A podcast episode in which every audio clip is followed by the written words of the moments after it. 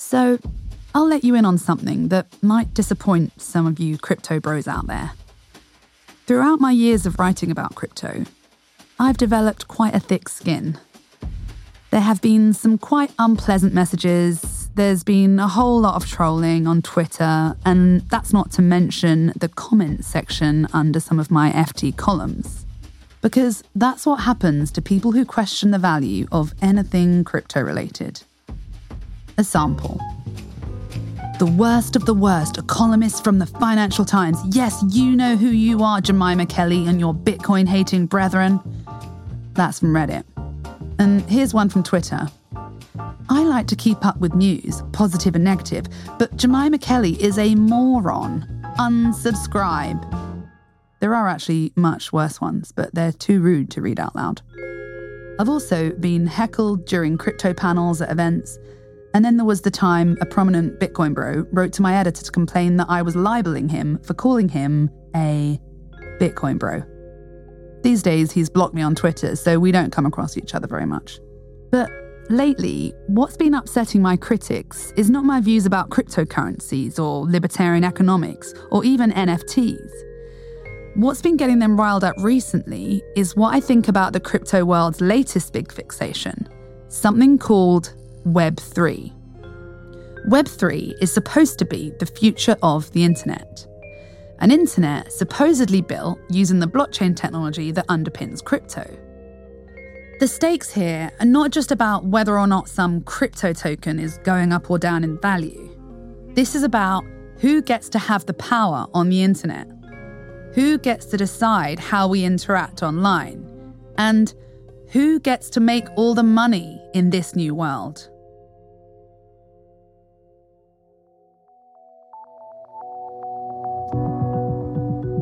This is Tectonic from the Financial Times, a podcast about how technology is changing the world for the better and for the worse.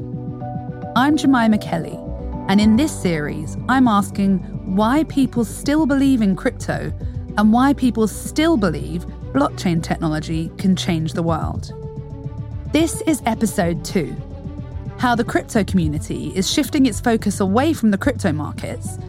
I'm sure their recent collapse is just a coincidence, and towards Web3. And how this blockchain centered utopian vision of the internet has penetrated the very heart of Silicon Valley.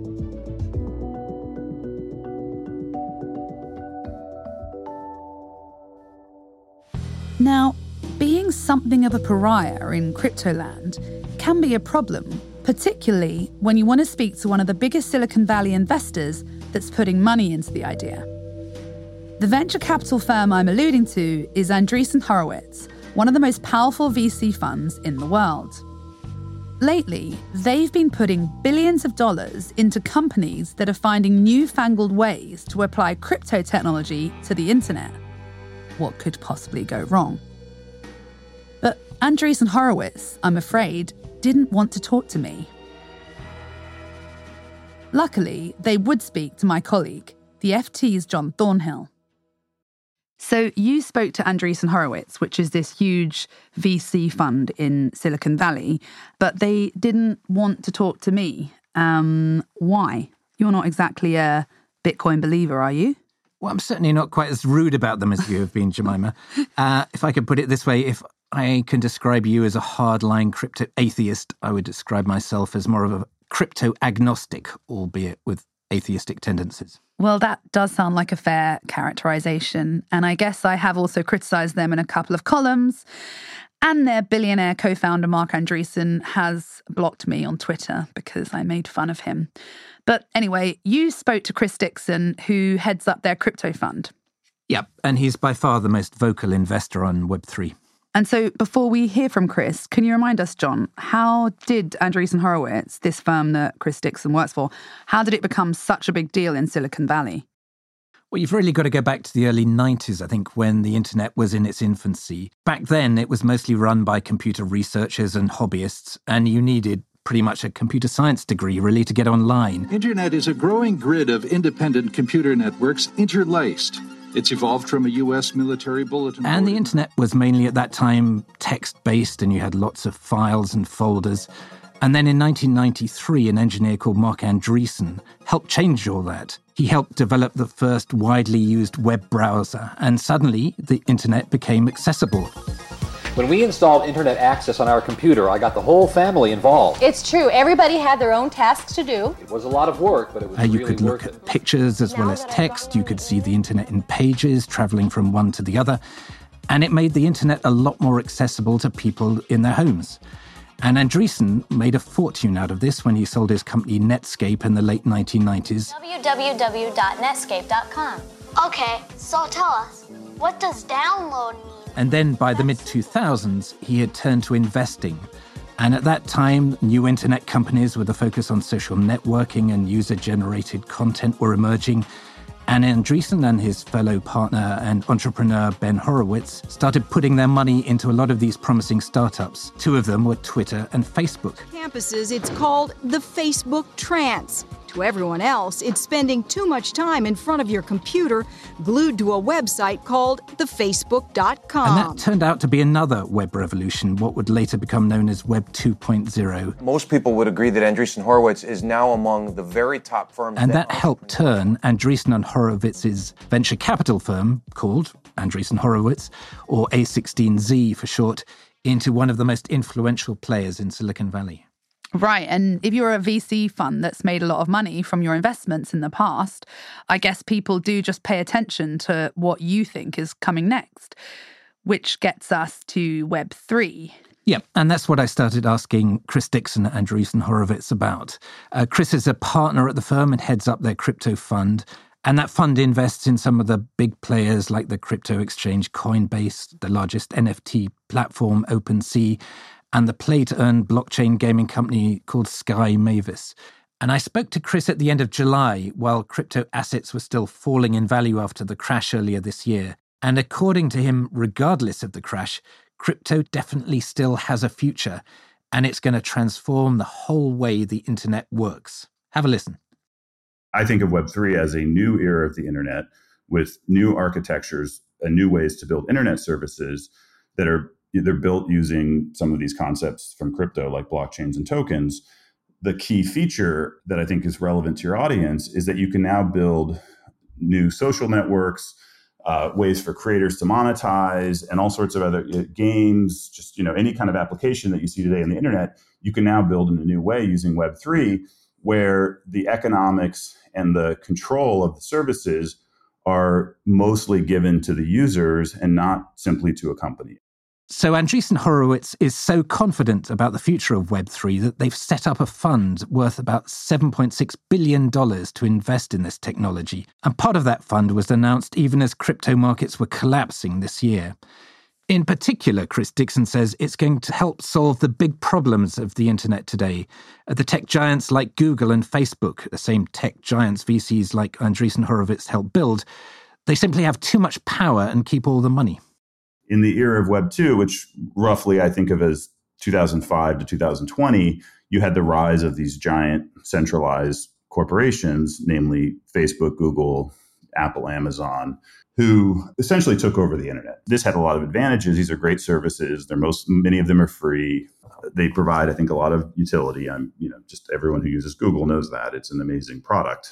Uh, and it has to be said, of it, Andreessen Horowitz Yeah. made a huge amount of money out of those Web two companies, didn't it? And uh, yeah look and, and, and yeah i mean look uh, and the firm did well and I, I worked in web 2 my partners you know obviously you know marc andreessen and others at our firm worked in it and sometimes this is a you know people use this as a criticism against us on the web 3 side i think I, the, my view of it is, you know, yes, we were involved. Yes, you know, our job is to invest in kind of the frontier technologies, and that was the frontier technology at the time. I don't think any of us, though, including my partners, expected the the outcome of today, which you know to me looks a lot like a very centralized internet where you have four plus companies that essentially run it. I don't think that's good for anyone. I think specifically, for example, I think it's bad for creative people who try to make money using these services. So you know one of the remarkable things about these services is that they they basically share very very little of their revenue with with the people that create all the content on these services you know instagram is like instagram they lots of people you know photographers writers, podcasters build audiences on services like Instagram. Instagram makes their money on advertising. Instagram shares zero of that money back with the creators. Facebook shares nothing, Twitter shares nothing, Instagram shares nothing. It's very good for these companies. They figured out a way to have other people create their content and take basically all of the money. Now, Web3 is supposed to be the solution to these monopolies. The idea is to create an internet where blockchain ledgers are like the plumbing, and crypto tokens and NFTs will be powering the various use cases. Let's take music as an example. If you just look at most musicians today, they'll tell you they make very little money on the internet. You basically make your money offline through merchandising and touring and things like this because the digital economics are so bad. One of the things I'm really excited about, for example, in Web3 and crypto are NFTs, where we've, we've invested in a number of services, Sound XYZ, Royal, and a few others, where essentially musicians can sell directly to their fans without being intermediated by a company like Facebook or Twitter digital collectibles and other kinds of digital items using using NFTs that let them I think do a couple of things. They let them give their fan base new kinds of interesting experiences. But more importantly, they can make money directly from their fans without 99% of the money going to Spotify and other centralized intermediaries. Okay, so listening to that conversation between John Thornhill and Chris Dixon really winds me up. Because while Chris Dixon is slamming Facebook and Instagram, it's worth remembering that his business partner, Marc Andreessen, is still on the board of Meta, which owns both of those social media platforms. And the idea that the firm is getting involved in Web3 so as to help content creators get their dues rather than to make money from it strikes me as completely disingenuous. And if, like me, you're deeply skeptical, or at least confused about Web3, bear with me because help is at hand. So, Web3, above anything else, is a marketing term. It's this sort of shiny new rebranding of what most people would just refer to as blockchains. Molly White is a software engineer, and she runs a brilliant blog called Web3 is Going Just Great. Spoiler alert, the title is a touch sarcastic. She doesn't actually think Web3 is going very well at all. You might think of Molly and I as somewhat kindred spirits when it comes to all this. Molly says the problem is that there aren't really very many Web3 products out there that people actually use. Unlike previous versions of the web, you know, you hear people refer to Web 2 or Web 1. There was a substantial transition in the web that we now refer to as Web 2, and that was named largely after it happened. Um, and so it was sort of able, you know, is something we could sort of nail down. But with Web3, it's sort of the term for what people are predicting might be the future of the web. Molly started getting interested in Web3 when she was working voluntarily as a Wikipedia editor. She discovered that there was no entry for Web3, so she started writing it. And the more she started documenting Web3, the more concerned she got. So eventually, she started her blog. I started it in December of last year, and it was a few months after I had started paying more attention to cryptocurrency and some of the projects that were being marketed as Web3. Um, I had been seeing a lot of hype and marketing and really uh, utopian visions of what the web could become with blockchains. But on the other hand, I was seeing all these examples of projects going really poorly or getting hacked or people getting scammed out of a lot of money. And it felt like uh, those two things were very different stories, and, and one of them was getting all of the airtime. Molly's big gripe is with the claim that Web3 will disperse power on the internet, that it will take power out of the hands of the big tech firms like Google and Meta and the investors who've backed them, not mentioning any names. She says it deliberately misrepresents what Web3's supposed decentralization is actually all about. Usually, when people talk about decentralization in the context of crypto and Web3, they're referring to the technical decentralization. By definition, a blockchain is computing uh, across hundreds or thousands of different computers that are all spread across the world. But that's not the same as having power decentralized. The people who control those machines, controlling these Web3 projects, are not by definition decentralized just because they're in Web3. And a lot of the times, they are actually, in fact, very centralized. A lot of the same venture capitalists and gigantic tech firms are beginning to try to cement their footholds in this Web3 space and you know ensure that they are the ones who hold the power there as well. And it's decentralization of power that i think is the most important and i don't think web3 holds much promise in actually achieving that. But even if web3 does somehow deliver power to the masses and rolls back the tech monopolies molly's other big problem with web3 is perhaps more fundamental. It's impossible she says to separate the technology of web3 from the casino of the crypto markets is there a case to be made that there are there's the there's the casino on one side and the people who are just trying to get rich quick, and on the other side, the builders who are really building these applications that are, in their eyes, going to become the new building blocks, the new infrastructure of the new internet. I think it's been a sort of new trend to try to separate, you know, oh, there's the bad Web3 projects and we think they're bad too, you know, but we're working on the good stuff there's really, in reality, no separation between the two in a lot of ways. When there is a token involved, there is a speculative financial component to it. Imagine, if you can, a blockchain powered version of something like Twitter. So, for example, there are Web3 social networks where, in order to post, you need to own some amount of the token, and then anytime you want to go say like someone's tweet you know on the web3 equivalent you basically boost them with your token. And so you are paying to incentivize people to post and then your posts might get rewarded if they're good enough uh, by people who like what you're saying. In other words anything you want to do on this web3 social network you're going to need a token to do it and once you have crypto tokens, well, you effectively have a speculative market.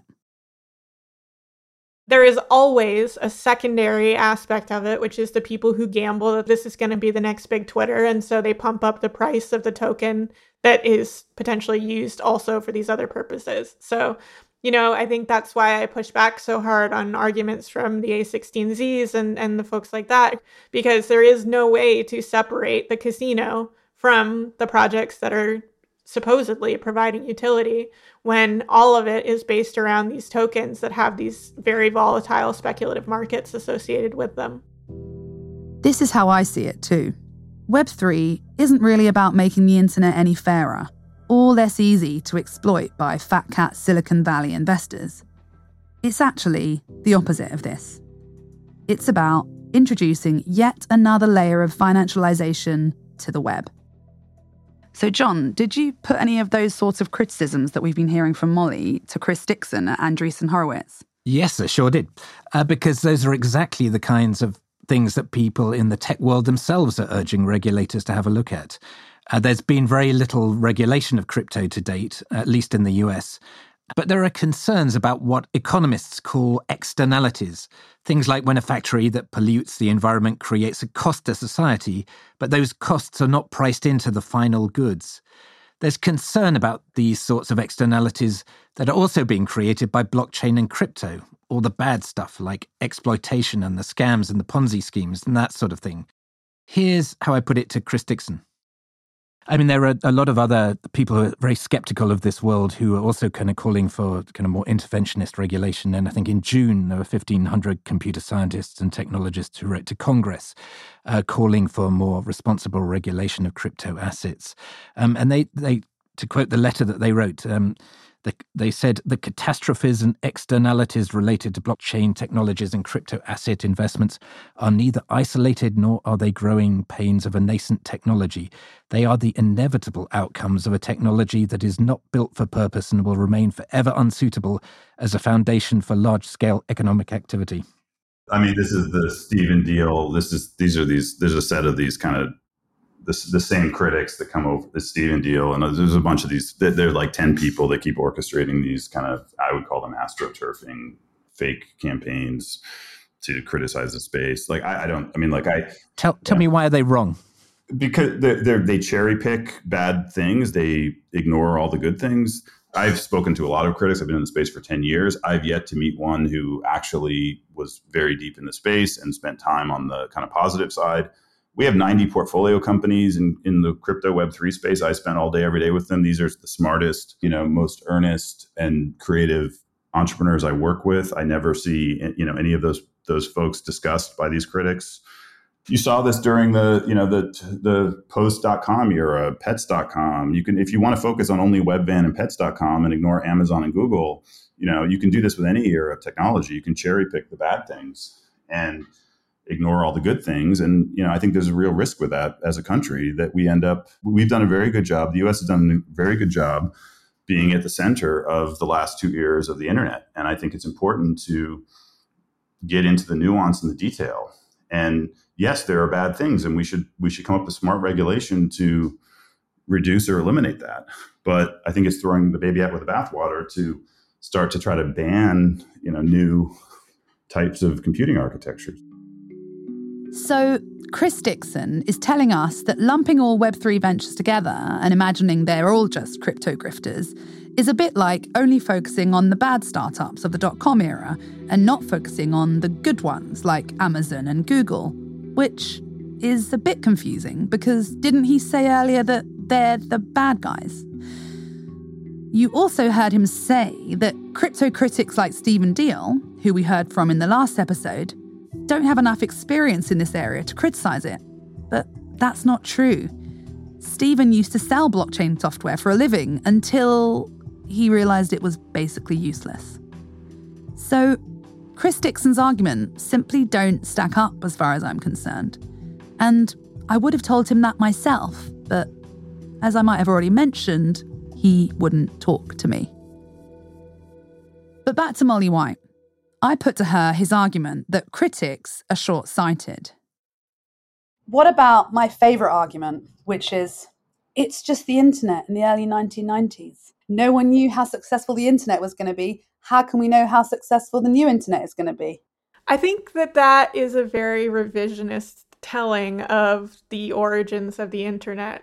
In the early days of the internet, people could understand the technology and what it promised to do. And although there were questions around how accessible it might be to the average person or how scalable it might be, people understood the promise and from the you know from very very early stages it was providing value you know people were sending emails early on and that was a clear value Whereas today, you know, we're looking at these blockchain based technologies, which have been around again for over a decade, and they're not doing much that's new or that could not be accomplished better with more traditional technologies. As far as actual societal value on the scale of what we saw with the internet, that does not exist. And broadly, technologists understand that the promises that are being made by the venture capitalists, by the people who are trying to hype these tokens, don't have much basis in reality, and that the technology really does not do what people are advertising it could do. Now, there may be people listening to this and thinking, but hang on, Web3, the blockchain, it has changed my life, and it's made me money. And I can see where they're coming from. NFTs a product of blockchain technology, have made some artists money. NFT rapper Spottie WiFi. With this JPEG, I have a built in audience. So I just said to myself, I want to do something nobody's done before. And I think if I do it, it'll actually appreciate the value of my asset. But NFTs have also been at the center of numerous scams. I mean, what actually are they anyway? Does anyone know? So, coming up in episode 3, the NFT boom how non fungible tokens became the latest crypto bubble.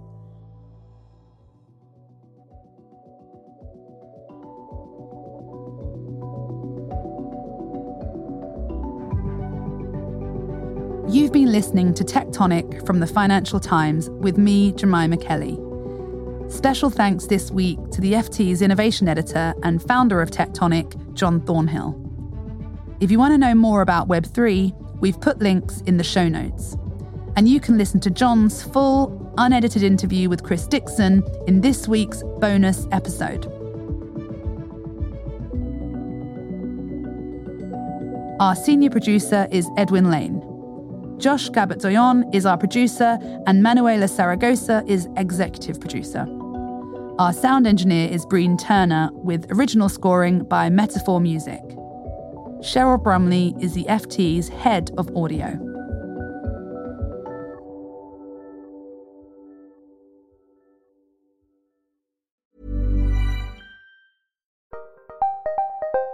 Did you know the Capital Ideas podcast now has a new monthly edition hosted by Capital Group CEO Mike Gitlin? Through the words and experiences of investment professionals, you'll discover who was their best mentor, what's a mistake they made that changed their approach, and how do they find their next great idea. Subscribe wherever you get your podcasts. Published by American Funds Distributors, Inc. Hi, I'm Daniel, founder of Pretty Litter. Did you know cats tend to hide symptoms of sickness and pain? I learned this the hard way after losing my cat, Gingy. So I created Pretty Litter, a health monitoring litter that helps detect early signs of illness by changing colors, saving you money and potentially your cat's life. Pretty Litter is veterinarian developed, and it's the easiest way to keep tabs on your fur baby's health right at home. Go to prettylitter.com and use code ACAST for 20% off your first order and a free cat toy. Terms and conditions apply. See site for details.